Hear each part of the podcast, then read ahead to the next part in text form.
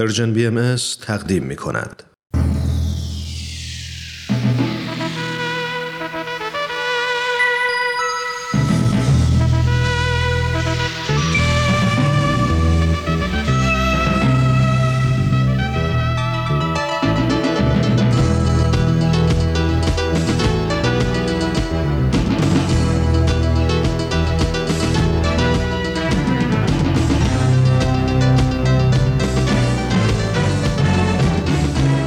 پیام دوست، برنامه‌ای برای تفاهم و پیوند دلها.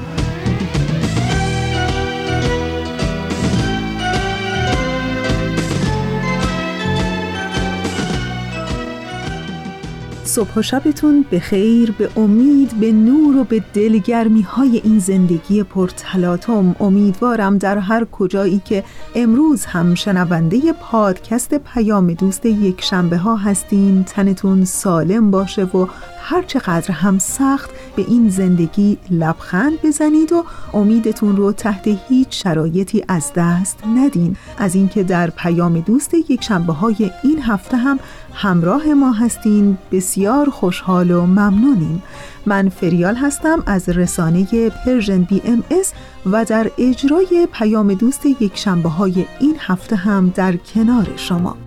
یک دو روزی که دل در جهان بی‌غم است، قدر فرصت بیدان، عمر شادی کم است.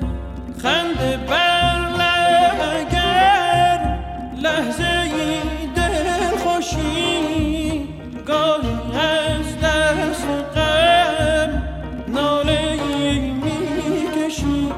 از غم ها درگذر، شادی ها را نگر. از غم ها درگذر، شادی ها را نگر. بنا به تقویم خورشیدی امروز 18 مهر ماه از سال 1400 خورشیدی است که مطابق میشه با دهم ماه اکتبر 2021 میلادی.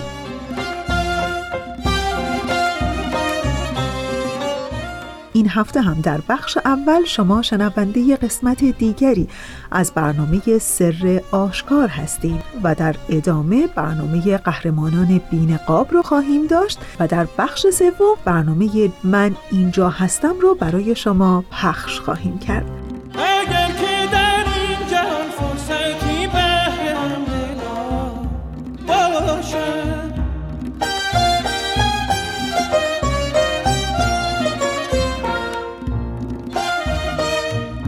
از این جهان بیگمان حوصله زندگی همان باشد. هر که در این ره گذار زمان، یار هم زبان دارد.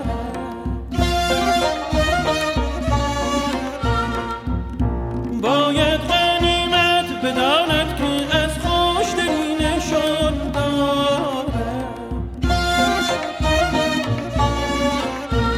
شاید نباید در جهان این یک دم شادمان، بازی چه ها باشد نهان در گردش آسمان.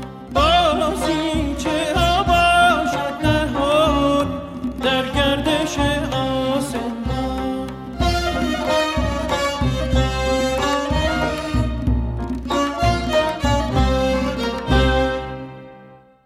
هزاران راه اشتباه، هزاران تصمیم اشتباه، هزاران اتفاق اشتباه، هزاران آدم آسیب رسون اشتباه و هزاران هدف اشتباه و هزار اشتباهی که باید رخ بده که چی بشه اگه گفتین؟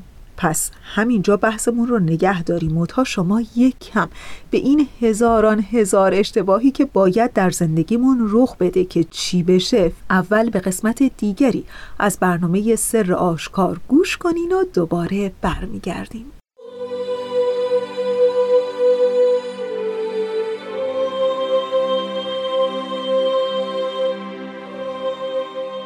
سر آشکار.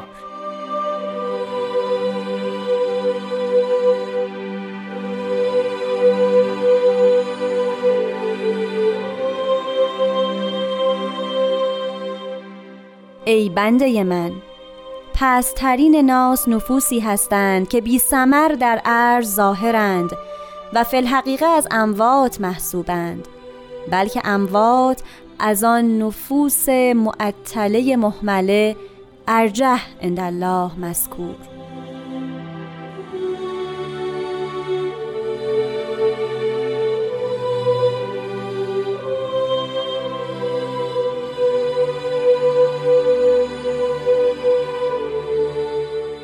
دوستان عزیز، شنوندگان محترم رادیو پیام دوست، وقت شما بخیر، روز و شبتون خوش اومدید به قسمت دیگه‌ای از برنامه سر آشکار، برنامه‌ای که تلاش می‌کنه در زمان محدود خودش نگاهی داشته باشه به برخی از مفاهیم مستتر در کلمات مکنونه فارسی.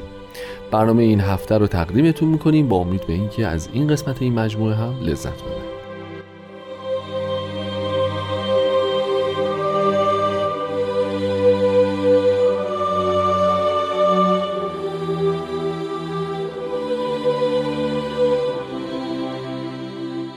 جناب خورسندی عزیز، وقت شما بخیر. خوشحالم که این هفته هم افتخار دارم که خدمتون باشم.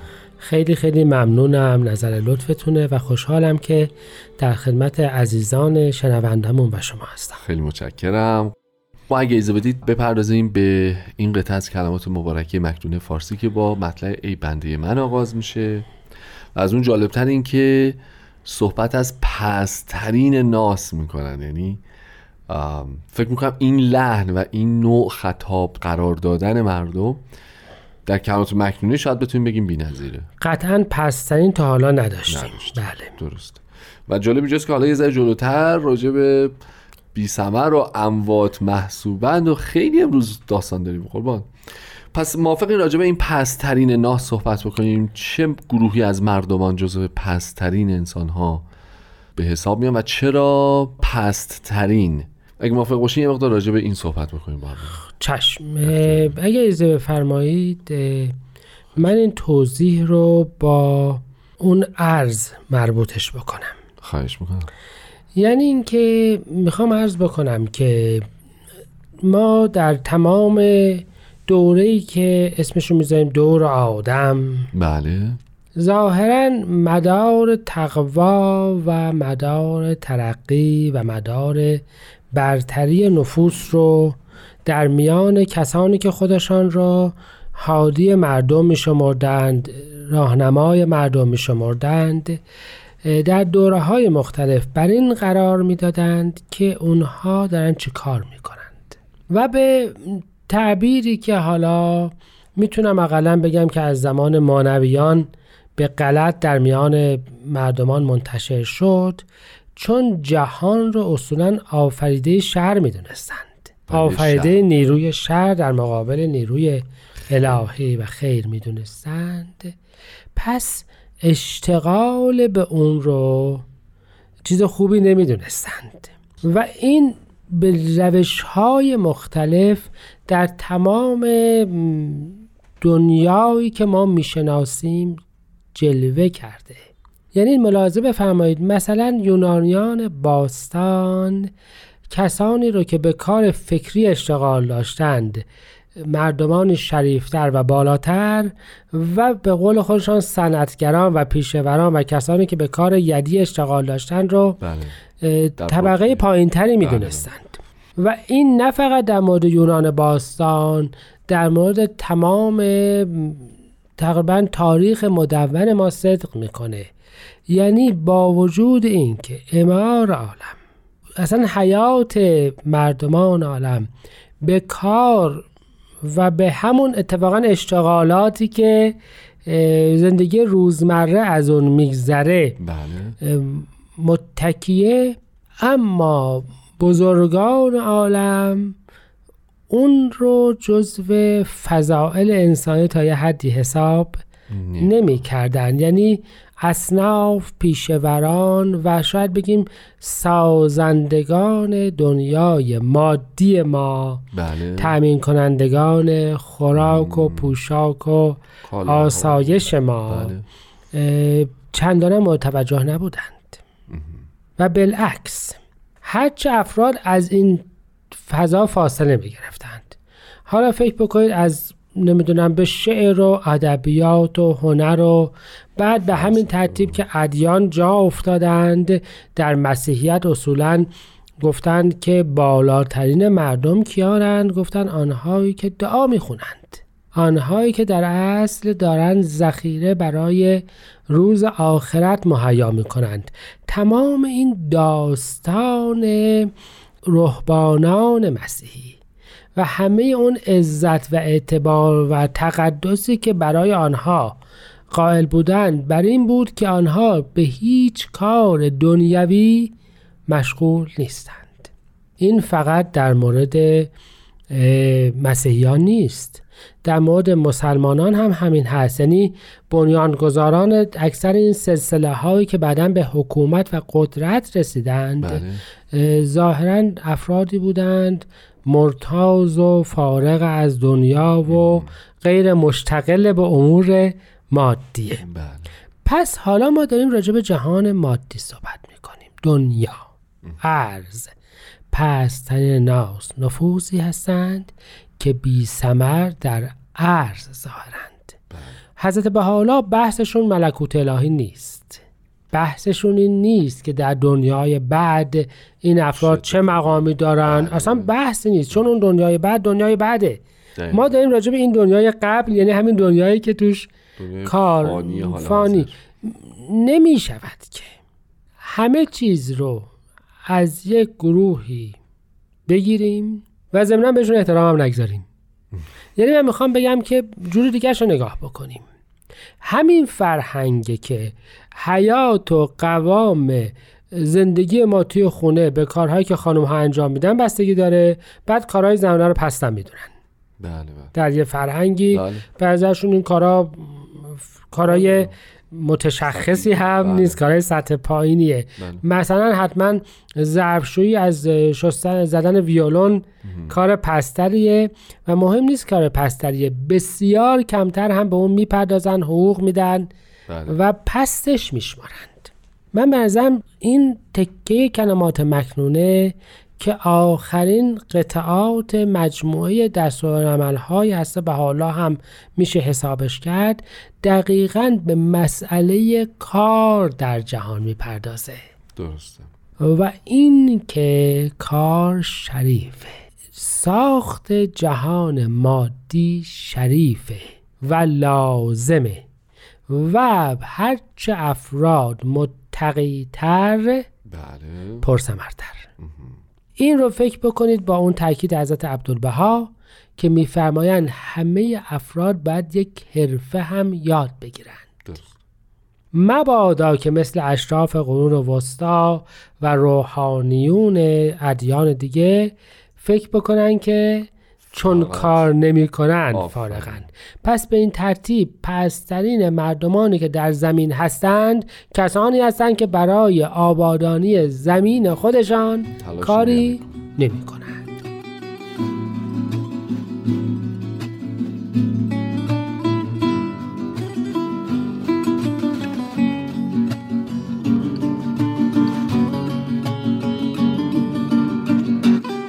دوستان با برنامه سر آشکار همچنان همراه هستید. خب جان خورسندی، خیلی ممنون از توضیحاتی که تو قسمت اول برنامه لطف کردید. من یه سوال دارم، این پسترین ناز همونطور که شما فرمودید خب در ارز دارن میگردن و زندگی میکنن، هیچ اثری از خودشون نمیذارن. این اثره، این ثمر به قول متن که بی ثمر در ارز ظاهرن، این ثمر رو باید چی تعریف بکنیم؟ ما اگه چی کار بکنیم اون ثمر رو از خودمون به جا گذاشتیم؟ بعضا مجموعه ثمراتی که جهان ما به عنوان ثمر میدونه، جهان ما میدونه، یک دستاوردی که افراد اون رو بفهمن و حس بکنن و متوجه بشند. درست. من میخوام عرض بکنم که امور ملکوتی جای خودش، اما ثمر افراد مثلا این هستش که افرادی رو بهتر از آنچه که بودند برجا بگذارند، زمینی که در آن هستند رو بهتر از اونچه که تحویل گرفتن برجا بگذارن، کاری که انجام میدن رو بهتر از اونچه که بوده تحویل آیندگان خودشون بدن. مجموعه میشه ثمر وجود انسانی.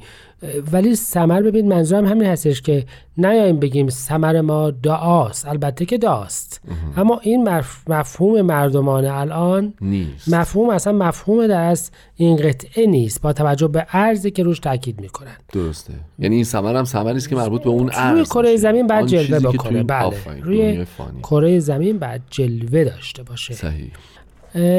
و ببینید وقتی هم راجع به مرگ میگویند همین است، یعنی خب مرگ همه میدونند که مردن از بین رفتن حواس و قوای انسانیه. وقتی که حضرت بهاءالله میفرمایند که اون افرادی که ثمر ندارند مثل مردهان، یعنی حواس و قوا ندارند، پس ثمرشون هم راجع به همین حواس و قواست دیگه. بله. ببینی، بشنوی، استشمام بکنی، بگویی. و بگویی، کاری بکنی. بله بله. چون همون قوای انسانی همین کارها بود دیگه، پس ثمره هم باید مربوط به همینها بشه. درسته درسته. فقط ثمره مثلا نمیشه که من میدانم. خب دانایی البته که از نعمتهای بزرگ الهی است و افراد باید اونو تحصیل بکنند، ولی دانستن بله اگه جلوه نکنه خب بله بله. جزو ثمر حساب نمیشه. پس ببینید مثال مبارکشون مرده است. مرده قوای جسمانی و تأثیر جسمانیش از بین میره، قوای روحانیش که از بین نرفته که. بله. میفهمن نفوس بی ثمر هم مردند. بله. پس ثمر باید بربود به همین باشه. همین باشه. و تازه به نظر من ما یه پله هم جلوتر رفتند، بسیار هم جدیه، میفهم مرده بر اینها ترجیح داره، یعنی از اموات هم پایین‌ترند، چون مرده از مواهب طبیعت الان دیگه استفاده نمی‌کنه، باری رو دوش جامعهش نیست، اما اینها هم بار هستن و هم تکلیف هستن و هم کمک نیستند و هم حتما فکر میکنن که نفوس نفیسه‌ای هم هستند. به این جهت افراد انسانی در اصل در این قطعه مبارکه به این ترغیب میشوند که در یک دوره از حیاتشان که دوره باروریشونه ثمری به وجود بیاورند که اون ثمر بعدن هم بقا پیدا بکنه. بله. از جمله میتواند تربیت اولاد درست باشه، میتونه از جمله بنای هر چیزی باشه و البته مثل هر موجود دیگری حتی مثل خود دیانت دوره باروری دارد و دوره استفاده از اون ثمرات، یعنی انسان باید چیزی رو بسازد که یک موقع هم از آن چه کار بکند استفاده کند و کله بر دیگران و بار گران نشود. به همین جهت هست به حالا خیلی صراحتاً تکلیف تمام اون مقدس نمایه‌های چند هزار ساله رو مشخص فرمودند و دراویشی که کاری نکنند، رهبانانی که کاری نکنند، اصولاً افرادی که از دسترنج دیگران زندگی بکنند که میخوام عرض بکنم خیلی هم پیش از اینه، یعنی متاسفانه تمدن ما اصلاً داره میره که به افراد یاد بده که از دسترنج دیگران بدون زحمت استفاده بکنید. دقیقاً اینطوریه، یعنی انگل پرورش بده. بله. در سپاره دارن نوع دیگری از تمدن رو در اون، یعنی اصلا بنیان میگذارند که تمدن ریاست انگل‌ها نیست، یعنی تمدن برتر دونستن انگل‌ها بر نفوسی که کار میکنند نیست. حالا این انگل‌ها میخوان نمیدونم به عنوان دیانت باشند، میخوان به عنوان سیاست باشند، میخوان به عنوان هنر باشن، هر چی که اسمشون میخوایم بگذاریم، اگر فی‌الواقع خودشون چیزی تولید نمیکنن و از دسترنج دیگران فقط میخوان استفاده بکنن، حتی بعضی از فعالیت‌های اقتصادی الان اینجوری هست، یعنی اصلا به طرف این میره که شما نه سرمایه بگذاری نه ریسک بکنی از دسترس دیگران استفاده بکنی. همه این نفوذ تو مختص به این تقسیم بندی قرار میگیرن. انشالله که هیچ کس قرار نگیره. انشالله. خیلی ممنون از توضیحاتتون، خسته نباشید. اگه اجازه بدین چون به دقایق پایانی برنامه رسیدیم، به اتفاق از شنونده‌های عزیزمون خداحافظی کنیم و یادآوری بکنیم که تمام قسمت‌های این مجموعه رو از طریق پادکست‌های فارسی زبان میتونن دنبال بکنن و در زمان و مکان مناسب بشنون. ان شاءالله که همیشه خوب و خوش باشید تا برنامه آینده. خدا نگهدار.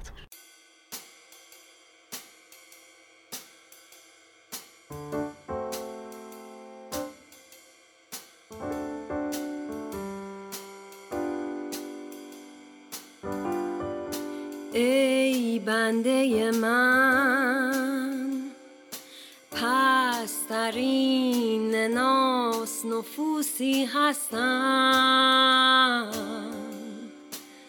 که بی ثمر در عرض ظاهرند.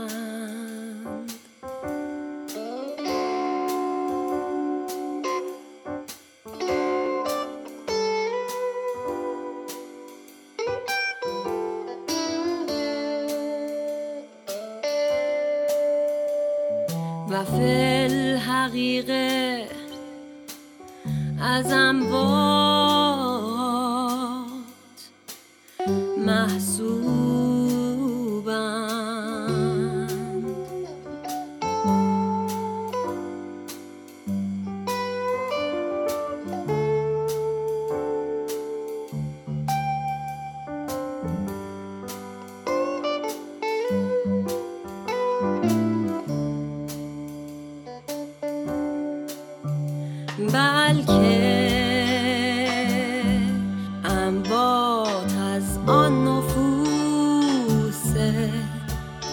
معطله مهمله ارجع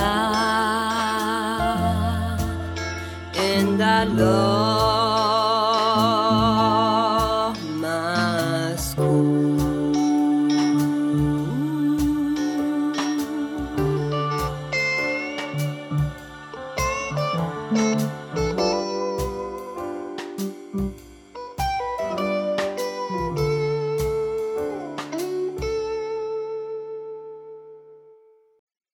ظاهراً بله. قسمت دیگری از برنامه قهرمانان بینقاب آماده پخش شده. به این برنامه گوش کنین و دوباره برمیگردیم به همون هزاران هزار اشتباهی که داشتم براتون میگفتم که باید در زندگی رخ بده که چی بشه. فعلاً به قسمت دیگری از برنامه قهرمانان بینقاب گوش کنین و دوباره برمیگردیم. قهرمانان بر ترس‌هایشان غلبه می‌کنند. قهرمانان به فراتر از خود می نگرند. قهرمانان دنیا را نجات می دهند. گاه با قدرت‌های جادویی و گاه بدون جادو، بدون شنل، بدون نقاب. قهرمانان بی‌نقاب.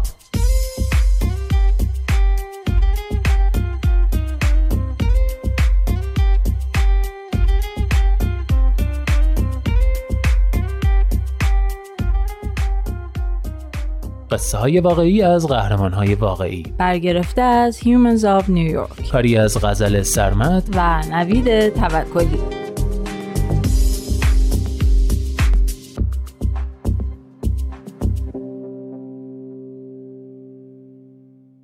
قهرمان 44، پدر و مادر نجات دهنده.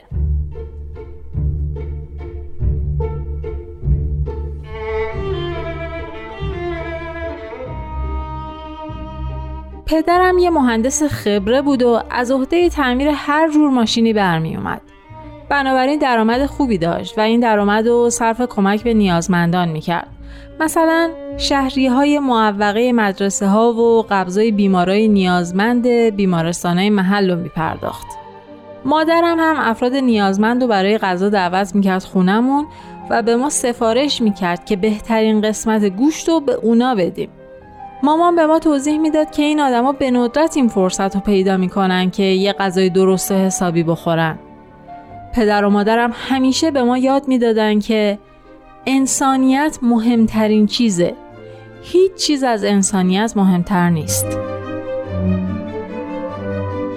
وقتی نسل کشی شروع شد، پدر و مادرم همسایه‌های توتسیمون آوردن تو خونه و قایمشون کردن. اونا 7 نفر بودن. چند نفرشون زیر تختا زندگی می‌کردن و چند نفر تو کمودا. این وضعیت اسف‌وار چندین ماه طول کشید، ولی ما همراهشون دعا می‌کردیم و سعی می‌کردیم بهشون امید بدیم. بهشون میگفتیم که خدا حواسش به همه چی هست. شبا بهشون لباسای اسلامی خودمون رو میدادیم تا بتونن برن تو حیاط پشتی هوا بخورن. ولی چون پرده هامون همیشه کشیده بود، همسایه‌ها به همون مشکوک شده بودن. میدونستیم که مجازات قایم کردن توتسی ها مرگه. برای همین هیچ وقت نمیخوابیدیم و همیشه مواظب بودیم. ولی هر 7 نفری که تو خونه ما قایم شده بودن زنده موندن. متاسفانه پدر و مادرم چند سال پیش فوت کردن. اونا جون 7 نفر رو نجات دادن، چون به عشق و انسانیت بیش از هر چیز دیگه‌ای بها میدادن.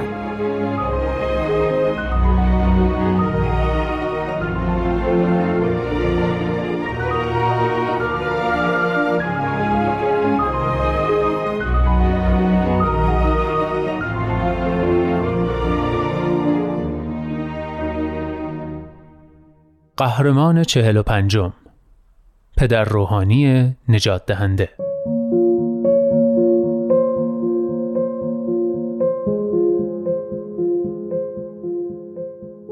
اولین روزی که کشدار شروع شد، توتسی‌ها به کلیسای من پناه آوردن.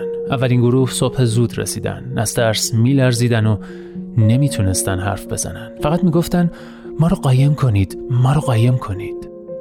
همه رو آوردم تو و بهشون پناه دادم. من خودم هم ترسیده بودم، ولی سعی می‌کردم بروز ندم و هر کیو که کمک می‌خواست تو کلیسا راه می‌دادم. اون روز تا غروب 300 نفر اومدن و تو کلیسا پناه گرفتن. توی هر مخفیگاه یه نفر رو جا داده بودیم. توی فضای زیر سقف، توی کمد، زیر تخته‌های کف، حتی 2 نفر توی توالت قایم شده بودن. همون اولین شب آدمکشا اومدن جلوی در. بعضیاشون تفنگ دستشون بود و بعضیا غمه.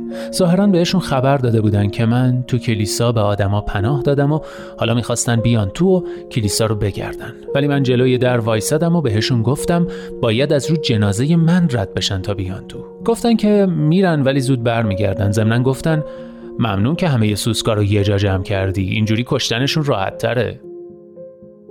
چند روز که گذشت غذامون داشت تموم میشد، اما خوشبختانه چند نفر از اعضای کلیسا وقتی بهشون زنگ زدم قبول کردن که تو تاریکی به همون غذا برسونن. شبا از بیرون صدای شلیک و جیغ میشنیدیم و همیشه فکر میکردیم بعدش نوبت ماست.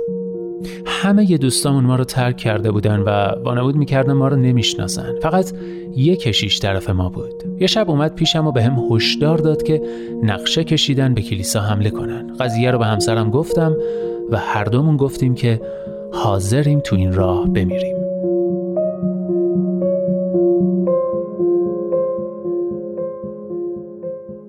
دفعه بعد 50 نفر مهاجم با تفنگ و قمه از راه رسیدن. منو هل دادن و وارد شدن. آدما رو از زیر سقف و همه مخفیگاه‌ها بیرون کشیدن. ما رو روی زمین کشیدن، یه جا جمع کردن و تو 3 تا صف ردیف کردن. میدونستم که این آخر کاره. بعضی از پناهنده ها میلرزیدن و التماس میکردن، ولی بعضیا کاملا ساکت بودن. اونا انقدر عزیزانشون و جلوی چشمشون از دست داده بودن که خودشونم آماده مرگ بودن. همینطور که داشتیم دعای آخرمون رو میخوندیم، من مهاجما رو دونه دونه از نظر گذروندم. خیلیاشون مسیحی بودن، بعضیاشون اصلا عضو کلیسای من بودن. هر کدومو که میشناختم اسمشون رو صدا میکردم و میگفتم من وقتی بمیرم میرم ملکوت، تو کجا میری؟ بعد میرفتم سراغ نفر بعدی. بعضی از مهاجمان مضطرب شدن، بین خودشون همهمه افتاد. هیچکی نمیخواست اولین نفری باشه که شلیک میکنه. کم کم دعواشون جدی شد و همدیگر رو تهدید میکردن. بعد دونه دونه کلیسا رو ترک کردن. بعد از 3 هفته پنهان شدن توسط جبهه میهن پرستان رواندا نجات پیدا کردیم. تو این ماجرا یه نفر رو هم از دست ندادیم. 300 نفر با قایم شدن تو این کلیسا زنده موندن. البته قیافه همشون یادم نمیاد، ولی هنوز که هنوزه گاهی یه نفر با نوشیدنی میاد دیدنم. بهشون میگم تو توی کلیسا با ما بودی آره؟ و همدیگر رو در آغوش میگیریم. وقتی به گذشته نگاه میکنم به این نتیجه میرسم که اگه کشیشای بیشتری دخالت کرده بودن این نسل کشی میتونست متوقف بشه. هرچی باشه ما کشیشا رو مردم نفوذ داشتیم. آدم کشا جزو اعضای کلیسامون بودن و ما میتونستیم جلوشون رو بگیریم، ولی ما هیچ کاری نکردیم. هر کشیشی هم بهانه‌ای داشت. بعضیاشون میگن فکر نمی‌کردن اوضاع انقدر بد بشه، بعضیاشون میگن که ترسیده بودن، بعضی هم میگن دولت خیلی قوی بود و نمیشد باهاش مقابله کرد. ولی وقتی در مقابل مردن آدما دست روی دست میذاری هیچ عذری قابل قبول نیست.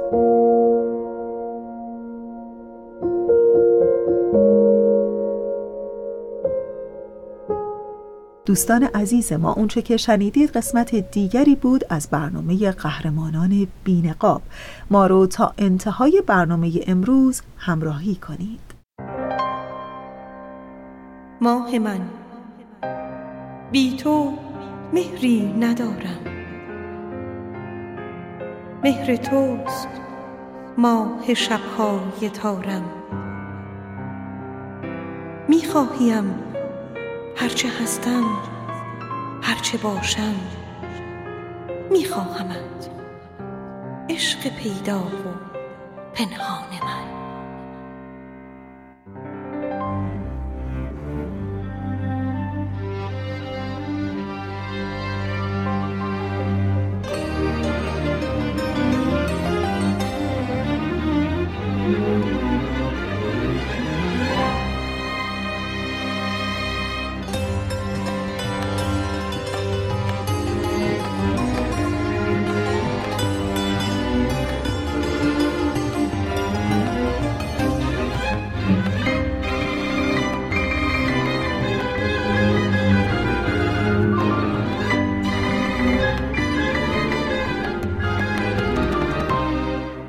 دوستان عزیز ما، شنونده پادکست پیام دوست یک شنبه ها هستین از رسانه پرژن بی ام ایس و من فریال هستم همراه با شما. داشتم پیشتر براتون میگفتم از هزاران راه اشتباه، تصمیم اشتباه، آدمهای آسیب رسون اشتباه، هزاران هدف اشتباه و هزاران هزار اشتباهی که باید رخ بده. ولی که چی؟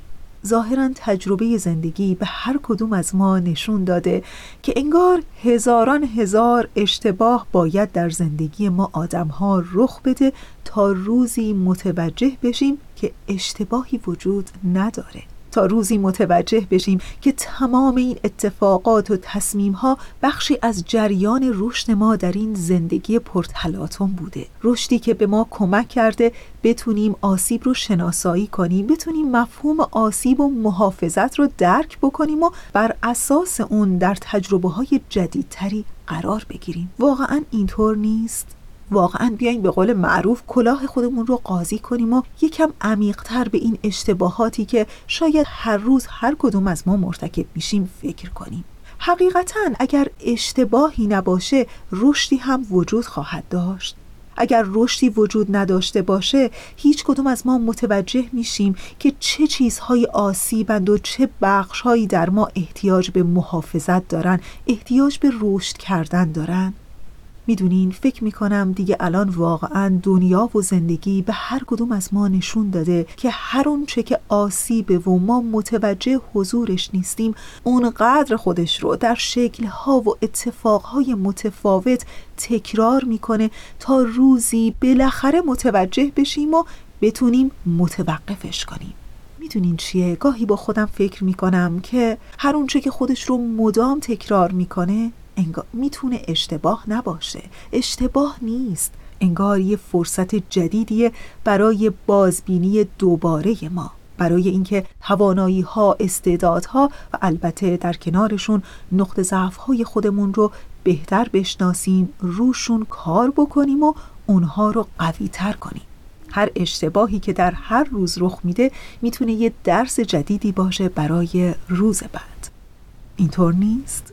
خب دوستان عزیز ما، نوبتی هم که باشه نوبت برنامه جدید ماست با عنوان من اینجا هستم. شما در این لحظه از برنامه شنونده قسمت سوم از برنامه من اینجا هستم خواهید بود. امیدوارم که از شنیدنش لذت ببرید. حضرت عبدالبها می‌فرمایند این اطفال را امهات باید از بدایت به تربیت الهیه تربیت نمایند، یعنی همواره ذکر حق کنند و از بزرگواری حق سخن رانند.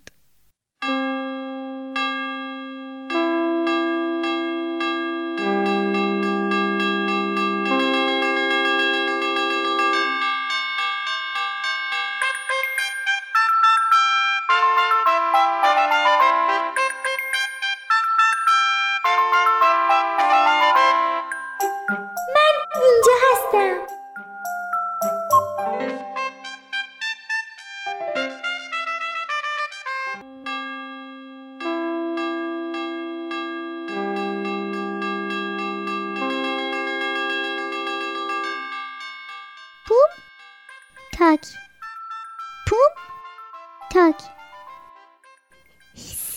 ساکت، لطفاً یه لحظه ساکت باش. بله گوش کن، فوق‌العاده است. میشنوی مامان؟ یه کمی آروم بگیر و گوش کن. منم آروم میشینم، خدا کنه تموم دنیا آروم بگیرن. اون وقتا میتونی صدای قلب منو بشنوی. وای وای، تا حالا نمیدونستم که منم قلب دارم تا اینکه یه دفعه صدایی شنیدم، پوم تاک. دوباره گوش دادم، گفتم این دیگه چه صداییه؟ بعد دیدم یه چیزی تو سینم میتپه و ضربه میزنه. فهمیدم که این قلب منه. اون پوم تاک صدای قلب منه. خیلی جالبه. یه کوچولو با یه قلب کوچولو. یه چیز دیگه که باید بفهمم اینه که راستی من پسرم یا دختر؟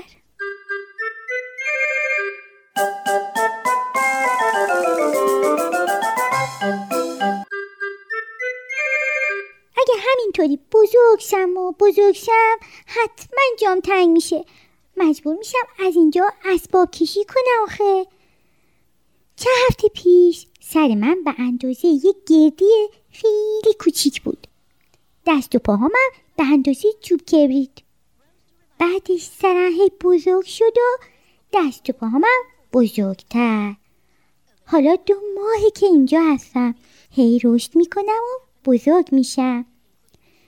توی مدت سایر قبل، شش، شلخ بینی، اختشون و خیلی چیزای دیگه شدم. راستی میدونین؟ میتونم با پاهام به دیوارای خونم ضربه بزنم و به مامانم علامت بدن که من کجام. حتی میتونم انگشتامو تکون بدم. شما چطور؟ دکتر به مامانم گفت باید مقدار غذاتون رو کم کنید، در عوض وعده های بیشتری غذا بخورید. متوجه شدید چی گفتم؟ غذای کم و در عوض نوبت های بیشتر. سعی کنید مواد پروتئینی، سبزی‌های تازه و میوه بخورید. اگه به اندازه کافی غذا بخورید، در طول این مدت که کوچولو رو به همراه دارید، نباید بیشتر از 11 کیلو اضافه وزن پیدا کنید. بله حتماً. ولی خیلی برام مهمه که بدونم غیر از این نکته‌ها باید به چه چیزای دیگه‌ای توجه داشته باشم. میخوام بدونم از چه زمان و چطور باید تربیت این کوچولو رو شروع کنم. خب این سوال خیلی خوبیه. حضرت عبدالبها می‌فرمایند وقت مناسب و صحیح برای شروع تربیت از زمان انعقاد نطفه و بارداری مادر است. یعنی از زمانی که کودک وجود پیدا می‌کنه. والدین باید در اوقات مختلف شبانه روز به تلاوت دعا و مناجات، غزلیات، ادعیه و خواندن اشعار بپردازند. چون این کلمات مثل آفتاب برای روح کودکه. رابطه دعا و روح کودک مثل بارون و گل هاست. بارون لطافت خاصی به گلا میده و باعث تراوت و شادابی اونا میشه. آها، پس اونی که مامان هر روز میخونه همینه، دعا و مناجات. هوالا ای خداوند بی‌مانند، این طفل شیرخوار را از پستان عنایت شیر ده و در مهد صون و حمایت محفوظ و مسون دار و در آغوش الطاف پرورشته. به به، حس کردم دیگه، دارم از حفظ میشم.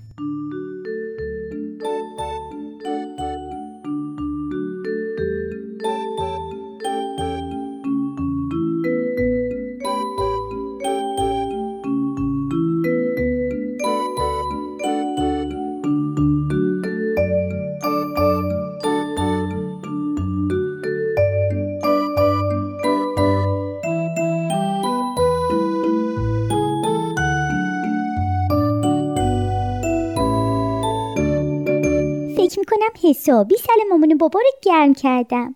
مامان میگه اسم من باید با آ شروع بشه. چند تا اسمم ردیف میکنه: آنیتا، آیدا، آمجیلا، و به لیستی که تو دستش داره نگاه میکنه و میگه من 1000 تا اسم انتخاب کردم، و شروع میکنه خوندن اونا. بابام باید این اسما رو گوش کنه، هر کدومو که خیلی خوشش میاد یادداشت کنه. اما اینگاه بابا از هیچ کدوم از این اسما خوشش نیامده، چون هیچ اسمی رو یادداشت نکرده. یه دفعه بابا رو چه به مامانو گفت اگه پسر بود چی؟ اینا که اسم پسر نیست. و اونم شروع میکنه به ردیف کردن یه سری اسم پسرونه: افلرد، آتین، آیمان. سر و صدای مامان با شنیدن اسما بلند میشه، آخه اون اسم دختر دوست داره. دین، همه چی دوباره شروع شد. مامان اسم دختر میگه، بابا اسم پسر. مامان بابا کلافم کردین، خسته شدم. خلاصه بگو مگو بالا میگیره، بالاخره به این نتیجه میرسن که اصلا دعواشون بی خودیه. ما که هنوز نمیدونیم پسر یا دختر. فعلا بهتون نمیگن تا دلتون بسوزه. هی هی هی.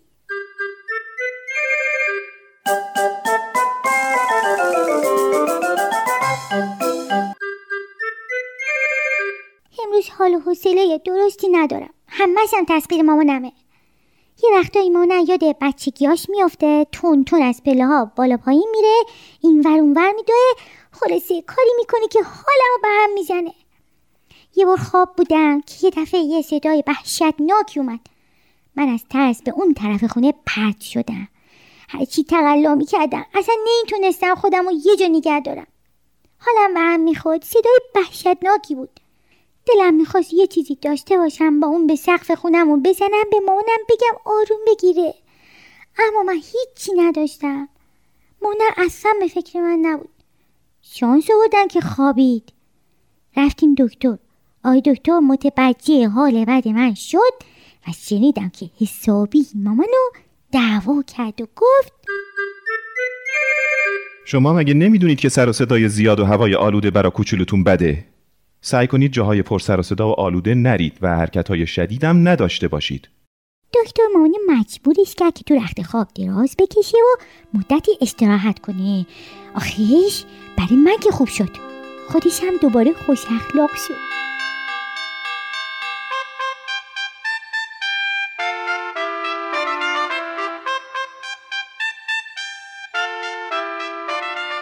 و در انتهای برنامه امروز فقط خیلی کوتاه میخوام بهتون بگم که در این زندگی‌های پرمشغله و گرفتار امروزی قدرت خیلی چیزها رو از دست ندیم. قدرت یک لبخند، قدرت دستی گرفتن به مهر، قدرت یک کلمه محبت‌آمیز، یک گوش شنوا، قدرت یک تعریف صادقانه یا کوچکترین توجه رو دست کم نگیریم.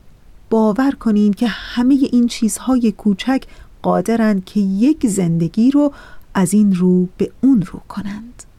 خب دیگه بله، ساعت نشون میده که ثانیه‌های پایانی برنامه امروز هست.